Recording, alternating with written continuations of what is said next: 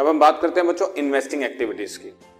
Operating जो business related investing जो investment related और हमारी इन्वेस्टमेंट मेनली एसेट्स में होती है।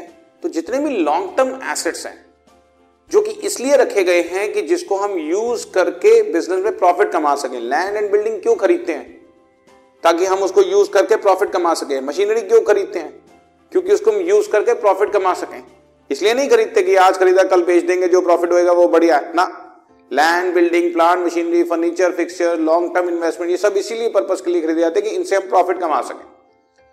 यही इन्वेस्टमेंट जो है, हमारी इन्वेस्टिंग एक्टिविटीज़ में आती है। तो इन्वेस्टिंग एक्टिविटी में simple sale and purchase of long term asset जितनी है, वो सब हम यहाँ पर कवर करेंगे। ये आपके सामने थियोरेटिकल लिखा हुआ है। In this category expenditures made for assets required for earning expenditures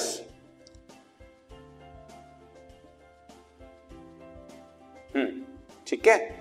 Expenditures made for assets required for earning income are included in this particular category. Investing activity means acquisition and disposal, खरीदना और बेचना of long term assets इसके अंदर हम लोग ये मैंने आपको बताया transaction involving purchase and sale of machinery land and building etcetera which are not held for resale जो हमने खरीदने बेचने के लिए रखी, इसको हम लोग यूज़ करके बिज़नेस करेंगे।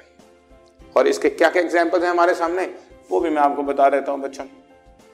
Cash payment to acquire tangible as well as intangible asset payment कर रहे हैं तो ये आउटफ्लो ऑफ़ कैश हो रहा है। Cash payment to purchase share warrants और debt instruments of other enterprises and interest in joint venture ये सारी इन्वेस्टमेंट्स हैं। ये सब हम लोग लॉन्ग टर्म इन्वेस्टमेंट्स करते हैं। इसी तरह से payments for capitalised research and development expenses and self constructed fixed assets हम लोग कई बार अपना फॉर्मूला बना लेते हैं पेटेंट बनाते हैं डिज़ाइन बनाते हैं, वो सारी हमारी लॉन्ग टर्म एसेट्स होती हैं और उसको बनाने में जितने भी खर्च होते हैं, ये सारी हमारी एसेट्स खरीदने के लिए किए गए हैं। Cash receipts from sale of assets cash advances and loan to third parties और इसी तरह से cash receipt from repayment of advances and loan to third parties जो भी हमने लोन और एडवांसेस दिए हुए थर्ड पार्टीज़ को, वो सब चीज़ों को जब हमें रिसीट्स होती हैं और इसी तरह से cash receipt from sale of share warrants ऊपर मैंने आपको बताया कैश पेमेंट्स हम लोग खरीदने के लिए जो करते हैं, नीचे बता रहा हूँ cash receipt from sale of share तो सारे फिक्स को खरीदने और बेचने के लिए जितना पैसा आ जा रहा है that is inflow and outflow of cash for investing activities right तो ये सेकेंड कैटेगरी थी।